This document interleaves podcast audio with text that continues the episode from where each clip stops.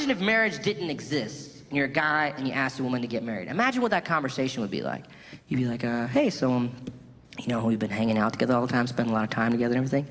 Yeah, yeah, I know. I want to keep doing that till you're dead.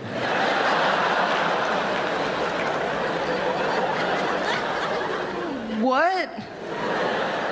I want to keep hanging out with you till one of us dies. Put this ring on your finger so people know we have an arrangement. Who's that guy? It's a priest. I want you to swear to God you won't back out of this deal. That is purely the role I try to play at every wedding, just making sure people don't back out of that deal. Um, we certainly do have interesting wedding traditions, I think. Um, like, uh, for example, eating the cake. Uh, a lot of brides and grooms will serve each other cake uh, from their wedding cake at some point during the reception evening. Uh, I think it's kind of interesting uh, for um, an interesting story for Stephanie and I um, when we got married, uh, we did that, but it's not like you practice that um, and you really don't even remember it until somebody tells you, oh, you got to go do this.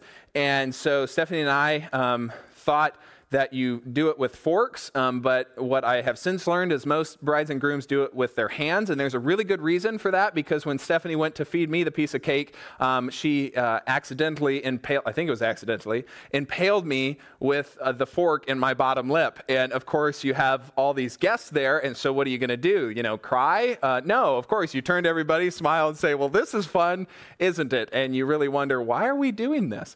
Um, but today, um, in this series, as we wrap it up today called uh, Do It Yourself, DIY, we're going to be talking about and continue the conversation about how some of these important parts of our lives, like marriage, can feel like a project, but that it doesn't have to be one of those projects where you feel overwhelmed, ill equipped, that you can go into these projects uh, feeling well prepared and ready to take on the challenges that come with life. Because, and the truth really is, marriage is a project. Now, hopefully, it is a project. Um, as most projects are, uh, they're projects that you prepare for. For example, if you're just going to do a do it yourself project, which is usually associated with a, a, construction project or a fixing project around the house, um, hopefully you have come prepared to do that, right? You've planned a little bit, you've gotten the right equipment and the materials to be able to accomplish your project.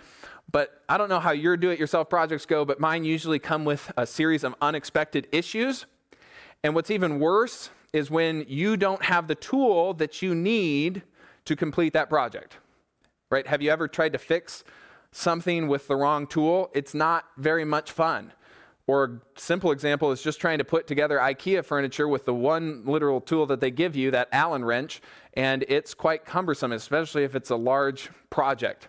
And so instead of getting caught out with, without those tools, um, today, especially with the topic of marriage, I want to hopefully give you some great resources to take away from today and hopefully get to know better a God who loves you, who cares for you, and is willing to guide you and equip you through the challenges of life, especially those that happen in those key areas, um, such as uh, relationships and marriage. Now, um, there is certainly going to be a number of marriage takeaways for today, but for those of you uh, who are not in the marriage um, category of life, there is still going to be a lot for you because these lessons, these principles, apply to really all relationships. It's kind of like when we were in the dating ser- uh, topic uh, in week three of this series. We talked about dating. Same thing was applicable really to all relationships. However, today, the stakes are a little higher because usually with marriage, um, the, the stakes are raised a bit because you've made promises that you hope to keep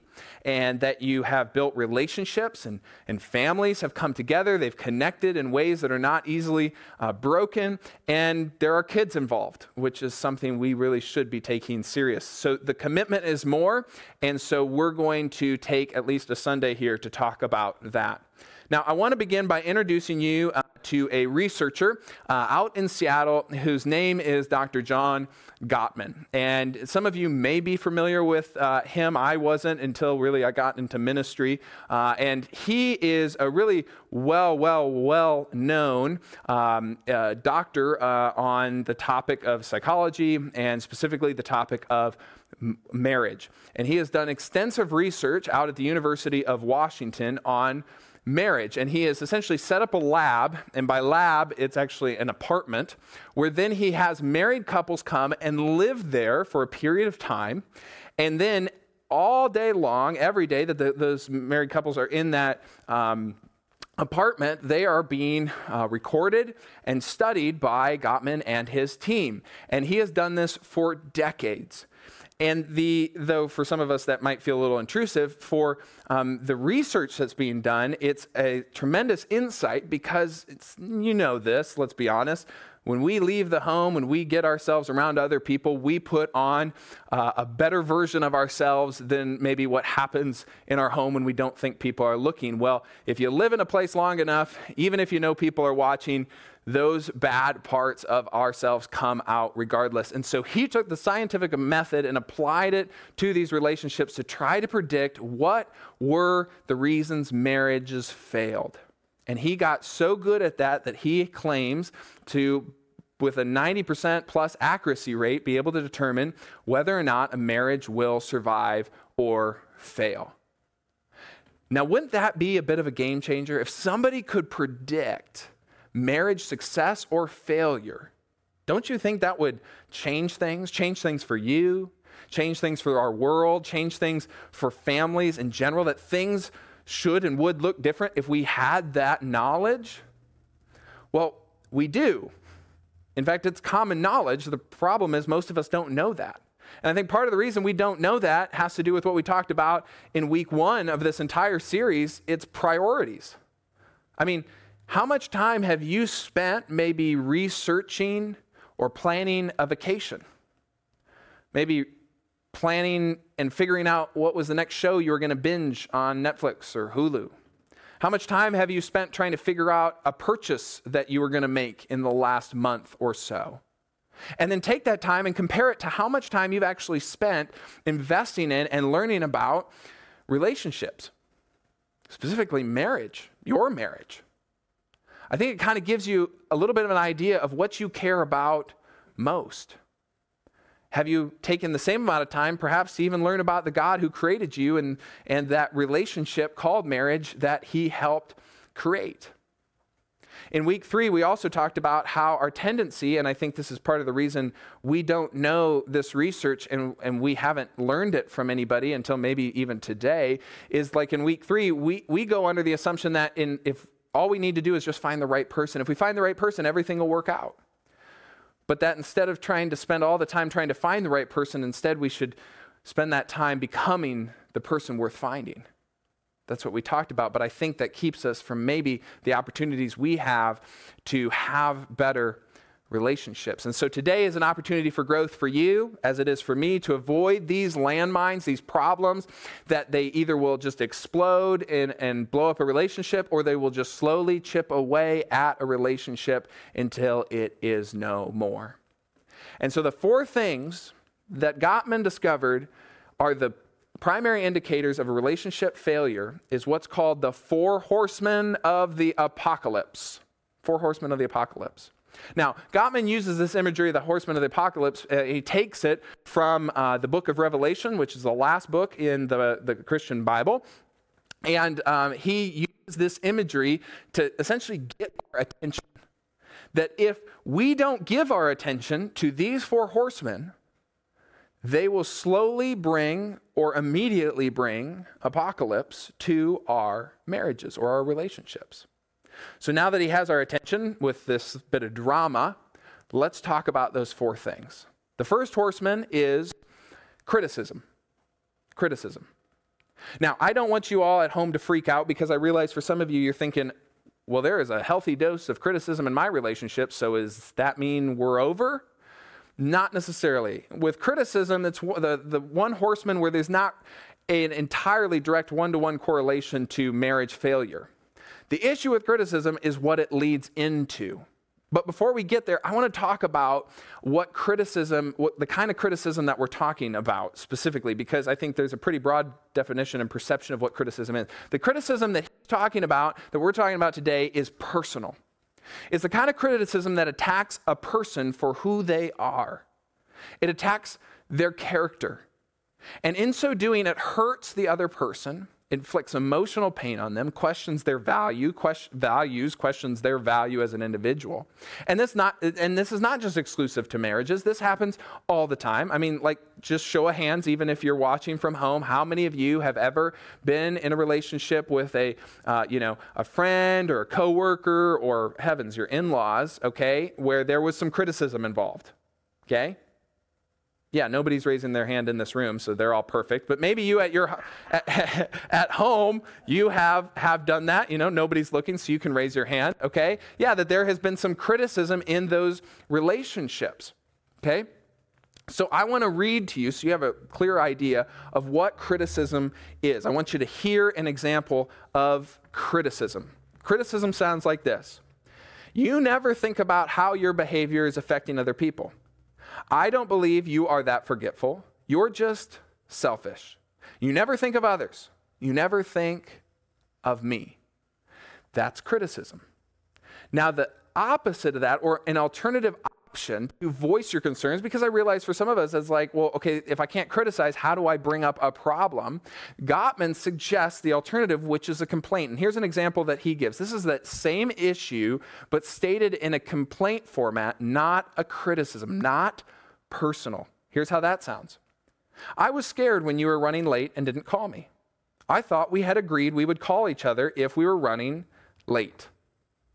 Sounds a lot different, doesn't it? But the problem is still the same. The problem is there was no communication and someone was late. Now, I want to read these two back to back together, and I want you to listen. This is a little bit of a tip. Listen to who the focus is. And I will try to make it pretty clear as I read this. Who is the focus when this issue comes about? Criticism. You never think about your behavior and how it is affecting other people. I don't believe you are that forgetful. You're just selfish. You never think of others. You never think of me. Pretty clear who the focus is. It's the other person, it's personal. The complaint. I was scared when you were running late and didn't call me. I thought we had agreed that we would call each other if we were running late. What's the focus? The focus is on my concern and our relationship. It's different, and it feels different, doesn't it? Criticism is present in most relationships, but it doesn't have to be. But the problem is that when it is, as some of you have experienced probably more than once, how criticism leads to other things. And we want to, I'm going to talk about those other things, the remaining three horsemen. But before I do, I just want to highlight criticism doesn't have to be face to face. Criticism, even behind the back of someone else, can still compromise the relationship. If, if you are a Jesus follower and you've been listening to us for a while, you know, because we talk about this every so often, how Jesus was so concerned with people's hearts, the state of our heart. The reality is, even if we criticize someone behind their back, maybe to other people, or maybe just internally, it changes our hearts. It impacts and affects our hearts, our thoughts, even our thoughts can hurt us and change our posture and approach to someone else. Face to face or behind the back, it doesn't matter. Criticism will lead to the next three. The first, or the second, and what lead, criticism leads to is contempt. Contempt is when things turn truly mean, when it becomes disrespectful, when you mock people, sarcasm, ridicule, call them names, mimic, use body language like eye rolling and scoffing. And the target, it, the target of your contempt is made to feel despised and worthless. Here's an example of what contempt sounds like. You're tired? Cry me a river. I've been with the kids all day, running around like mad to keep this house going, and all you do when you come home is work, flop down on the sofa like a child, and play those video games. I don't have time to deal with another kid. Could you be any more pathetic? It's criticism, but it's moved into a whole new level of name calling and discounting the other person. And I know for some of you, you might be like, that's a little extreme. You've not maybe experienced that, but I just want to ask you this question. As you concluded that heated moment, that tense moment, did the other person in that tense moment feel worth more or worth less by the end? Did the other person in that heated exchange feel worth more or worth less? probably worth less. Now, how about you? How, how did you feel after that heated exchange? How did you, maybe the one dealing out the criticism and the contempt, how did you feel at the end of the exchange? Worth more or worth less? My guess is you might have felt just a bit worth more because that's the implication of contempt. To be contempt, contemptuous of another person means you have to assume a position of a superiority, of moral superiority over the other person. And I realize for some of you, you're like, hey, Pastor Taylor, if you knew the story, if you knew what they did, you know, like you would understand why I got to the point of contentment. You would understand why I, I, in some ways, may have played a part in destroying the relationship. I understand that there are a whole wide range of stories and reasons for our actions.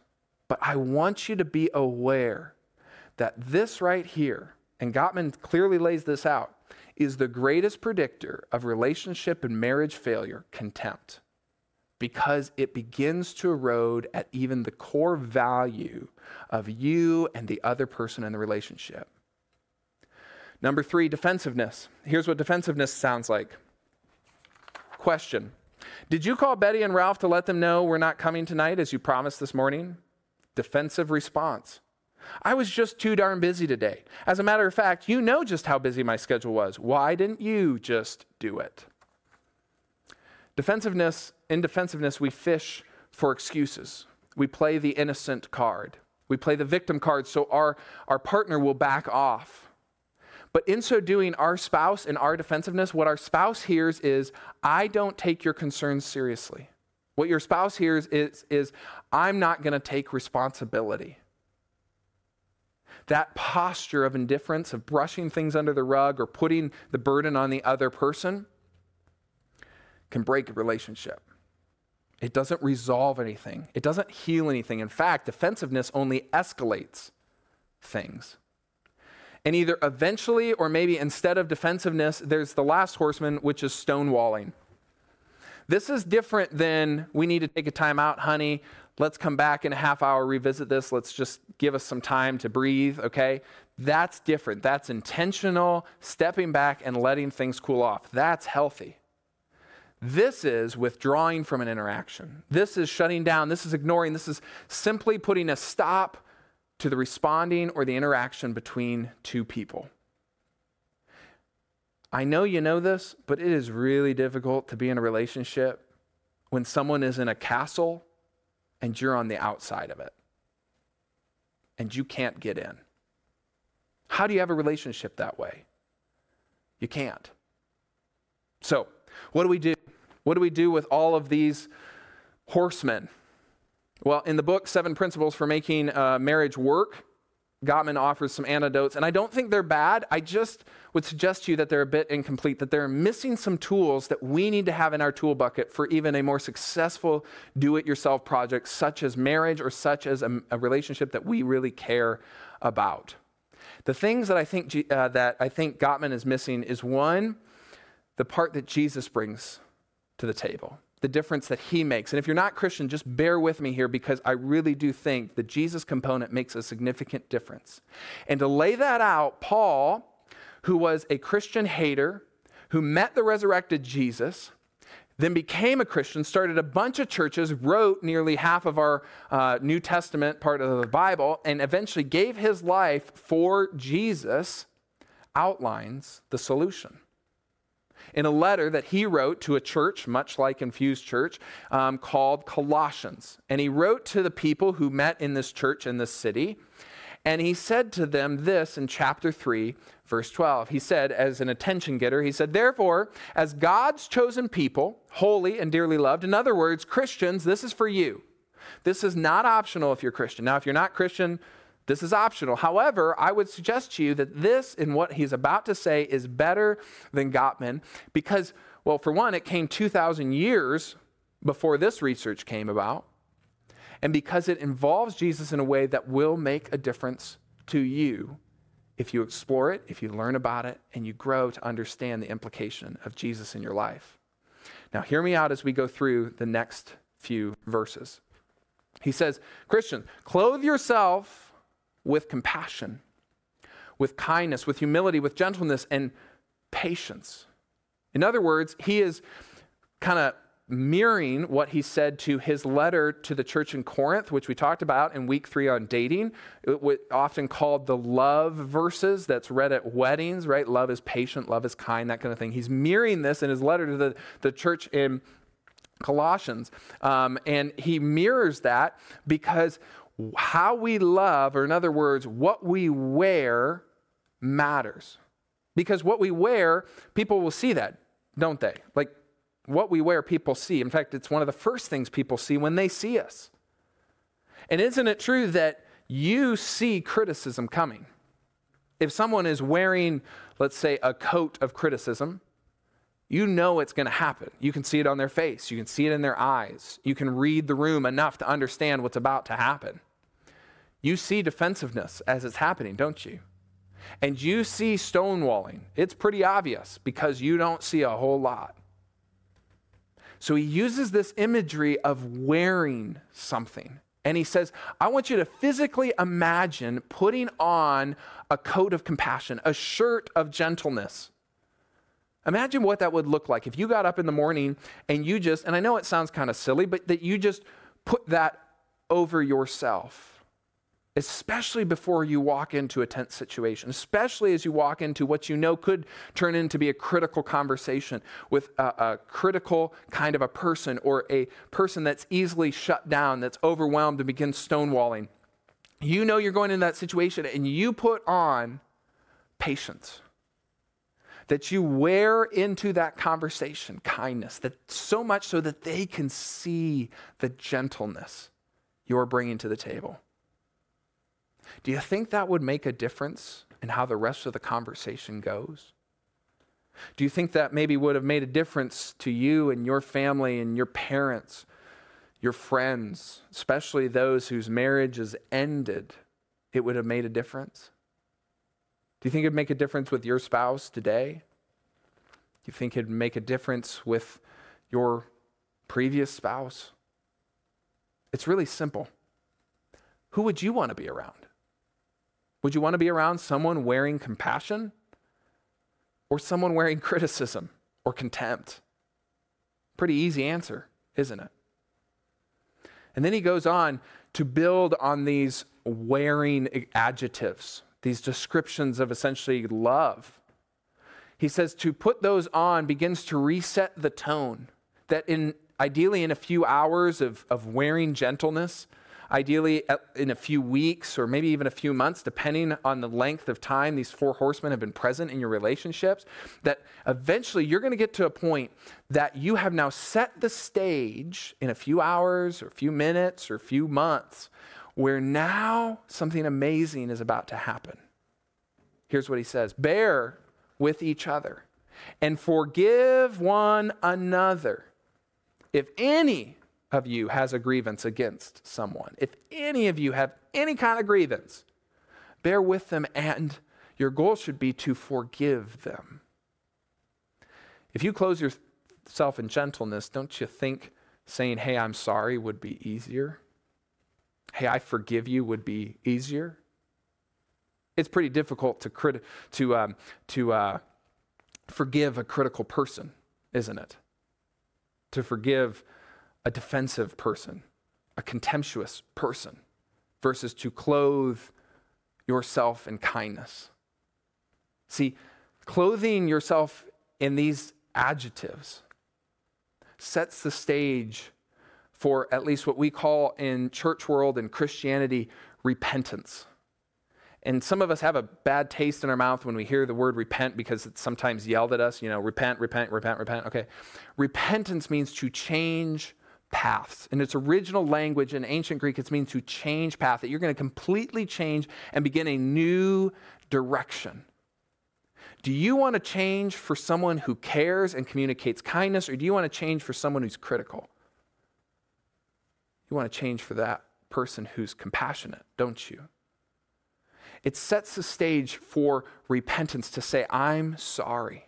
I messed up. I was wrong. And for then you to be able to respond with forgiveness, or vice versa, for, for um, you to apologize. And the other person who then brings their coat of compassion to the table for them, their coat of, of grace and truth to the table to forgive you, to begin the process of reconciliation, healing, and understanding. You want to know how many people have ever approached me and said, "Hey Taylor, we got we got uh, relationship problems. Can you help us?" Um, I think we just need to learn to be better at forgiveness. How many people do you think have ever said that to me? Zero. I think for a lot of reasons that is the case, but I think one of the biggest ones is we just don't know how. We don't know how especially because we tend to let all the grievances build up. Grievances build up for years and years and years and years and becomes a real problem. But the good news is, God does know how to forgive. In fact, God is in the business of forgiveness. In fact, God has modeled it perfectly. And not just modeled any kind of forgiveness, He's modeled a very specific kind of forgiveness. And Paul leverages that. He says, You need to forgive, but you need to forgive as the Lord Jesus has forgiven you, as Jesus forgave you. That's how you need to forgive. You need to look to Jesus as your model. You need to look to learn from the forgiveness of God your Father through Jesus as your model. Because isn't it true that it is easier to do something that you have already experienced? It's easier to endeavor into a project and accomplish something that you have already experienced at least once in your life. Yes, of course it is. Um, when I was uh, started my internship out in Seattle. Um, number of years ago, I had a roommate there, and he had never done uh, dishes before, never washed dishes in the dishwasher before. Uh, and you'd kind of think, well, maybe by the age of 18, 19, 20, actually, no, it was 20s, early 20s, you should probably know how to do that, but he didn't. And so one day he said, I'll do the dishes. And then we left to go see a baseball game. And I was talking to him about it at the baseball game, you know, how, how'd the dishes go? And he said, Good. I, I put the Dawn into the dishwasher and started it. And instantly I knew when we got back to the apartment, there would be soap and water and suds everywhere. And truly there was, and it had gone down to the apartment below. Um, but he had never experienced it before. And I bet you that was the last time he ever made that mistake. And so I think we have to take that same approach that we don't just know that God is a forgiving God, but that we get to experience the forgiveness of God. To know and experience that God knows all of your sin, all of those moments and times, internally and externally, where you have missed the mark with God and the people God has created, your neighbors that you have been angry unjustifiably, that you have been bitter when you shouldn't have been, that you are ashamed. Deep down, you're feeling guilty and you have buried it. I mean, some people are amazing. You do a great job at burying it deep down, deep down, but it is still there. And God knows that sin. And God, clothed in forgiveness, clothed in grace and love, is waiting right there, present with you for you to ask for forgiveness because he cares about you. And he will forgive you. And when you experience that kind of forgiveness, to be forgiven by God, the creator of the universe, God, the creator of you and your world and this universe, that God, it changes things, doesn't it? Once you have experienced something, you tend to share it, right? You tend to share that good news, that, that new news, that thing that you have learned with other people, haven't you? Because you know it. You know it so well because it's changed you, and you want other people to be changed too. That's the kind of forgiveness I'm talking about. To forgive as the Lord has forgiven you. My friends, there are no loopholes. There are no loopholes in this kind of forgiveness. We'll look for loopholes. We'll try to get out of forgiving the other person. We'll say, you know what, he deserved that. She deserved that. I was young. He was young. She was mean, contemptuous. I mean, it was just painful. Taylor, like it was just awful. It's built up for months, built up for years. And you know what? I don't feel like they deserve forgiveness. Listen, if they've been mean to you, you as God's son, you as God's daughter, because that's how God refers to us, is as his children. We are sons and daughters of God. Then he has also, she has also, they have also been mean to God. And guess what? That same God has still forgiven them if they want to accept it. It is super tempting to withhold forgiveness from others. But you, all your sin known by God, have been forgiven. So don't you think it's a little hypocritical to ask for forgiveness and not give it out to others? Peace will always elude you. Peace will always be out of reach for you without forgiveness. The scars of the horsemen will continue to be there without forgiveness. You can start to change the dynamics in your relationship. You can start to take on some of the antidotes that Gottman suggests in his book, which are great things and honestly just really mirror what Paul says right here. And Paul said 2,000 years ago, and Jesus said 2,000 years ago before him. But ultimately, they'll still be there. The scars will still be there until you get to the point of not forgetting, but forgiveness. Now, I realize from a practical sense, a great first step is to just be aware of these four horsemen. Practically, just being able to name these for what they are, just being aware of when they pop up in your relationships, in your marriage, is a powerful step in trying to address them, in starting a new direction, just knowing them. But it is hard to move past them completely when they've become so personal when there has been true meanness, hurtfulness, anger, and bitterness built up in a relationship. When the habit is to go defensive or to stonewall instead of to reconcile. And to move you through that will require forgiveness. And to set the stage for that forgiveness, you're going to have to really experience from God the Father, creator of the universe, his kind of love, that, that compassion, that gentleness, that kindness, and then share that. Wear that. Take it with you. And so, the question I want to leave you with today, to begin the conversation, to maybe begin a new direction in your life, is this question right here What are you wearing? If you're watching online, seriously, what are you wearing? I know it's kind of funny, but I want you to remember it. I want you to kind of stick with you. In fact, I want in those critical moments, in those tense moments in those relationships, I want you to kind of inwardly smirk a little bit as you think about, well, what am I wearing? Maybe not say it out loud, but you know, think about it. Because in that middle of that escalating situation, because that's what the horsemen do, they always escalate, escalate, escalate. You can enter in a little humor and a little fun, a little joy. But ultimately, in the face of criticism, contempt, defensiveness, and stonewalling, you can ask yourself, what am I wearing? Because criticism, contempt, defensiveness, and stonewalling, I'll just be honest with you, they don't look good on you. They never have looked good on you. You need to take those back for a full refund.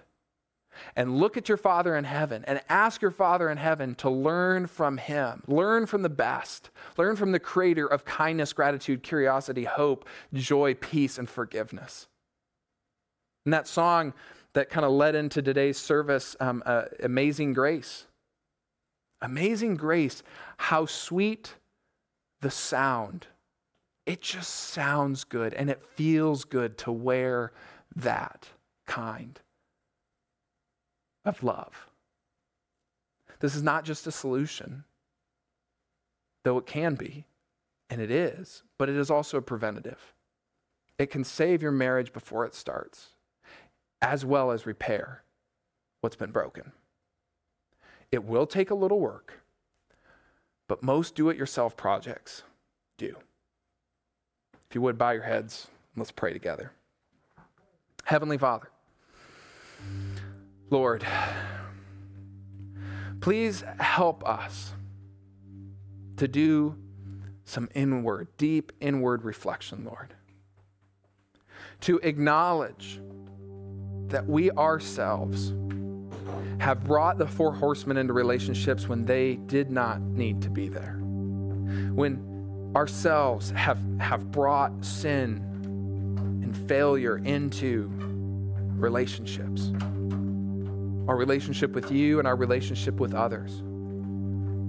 Help us to acknowledge and accept our shortcomings, not so that we can feel ashamed, but that we can so that we can feel humbled and moved to reach out to the forgiveness that you offer and that you have modeled for us through your son. That we would not just be okay with where we are, that we would want to prioritize and lean into becoming more, to be transformed by your love, Lord, into a new creation, Lord. That you would work in our hearts. We would experience the forgiveness that you have waiting for us so that we can bring that kind of love, that kind of grace, that kind of kindness and commitment and, and forgiveness to the relationships, especially those we care about most. We can bring that to the marriages that we have, the marriages of those people that we're watching today who may be on the rocks, who may have been struggling for years. Bring that into those relationships so that going forward, they are relationships that resemble you more than anything else. That, that people in those tense and critical moments walk into those tr- tense and critical moments clothed in your love and that those people around would see that. They'd be moved by it. And it would open the door for reconciliation and healing and growth. Lord, this is tough stuff. Help us not to shy away. Help us to make it priority, make it important. And if we still have exploring to do to determine who you are and what you have in store for us, help us not shy away from that. And if we need reminded, help us to be reminded as, as you're dearly loved, as Paul talks about. That this is who we're supposed to be. This is what we're supposed to bring to the table. Help us to have those difficult conversations today or tomorrow with our spouse about the presence of these apocalyptic qualities in our relationships and help us to navigate that as we move forward. Thank you for your love. Give us the guidance we need in the days to come. In your name I pray. Amen.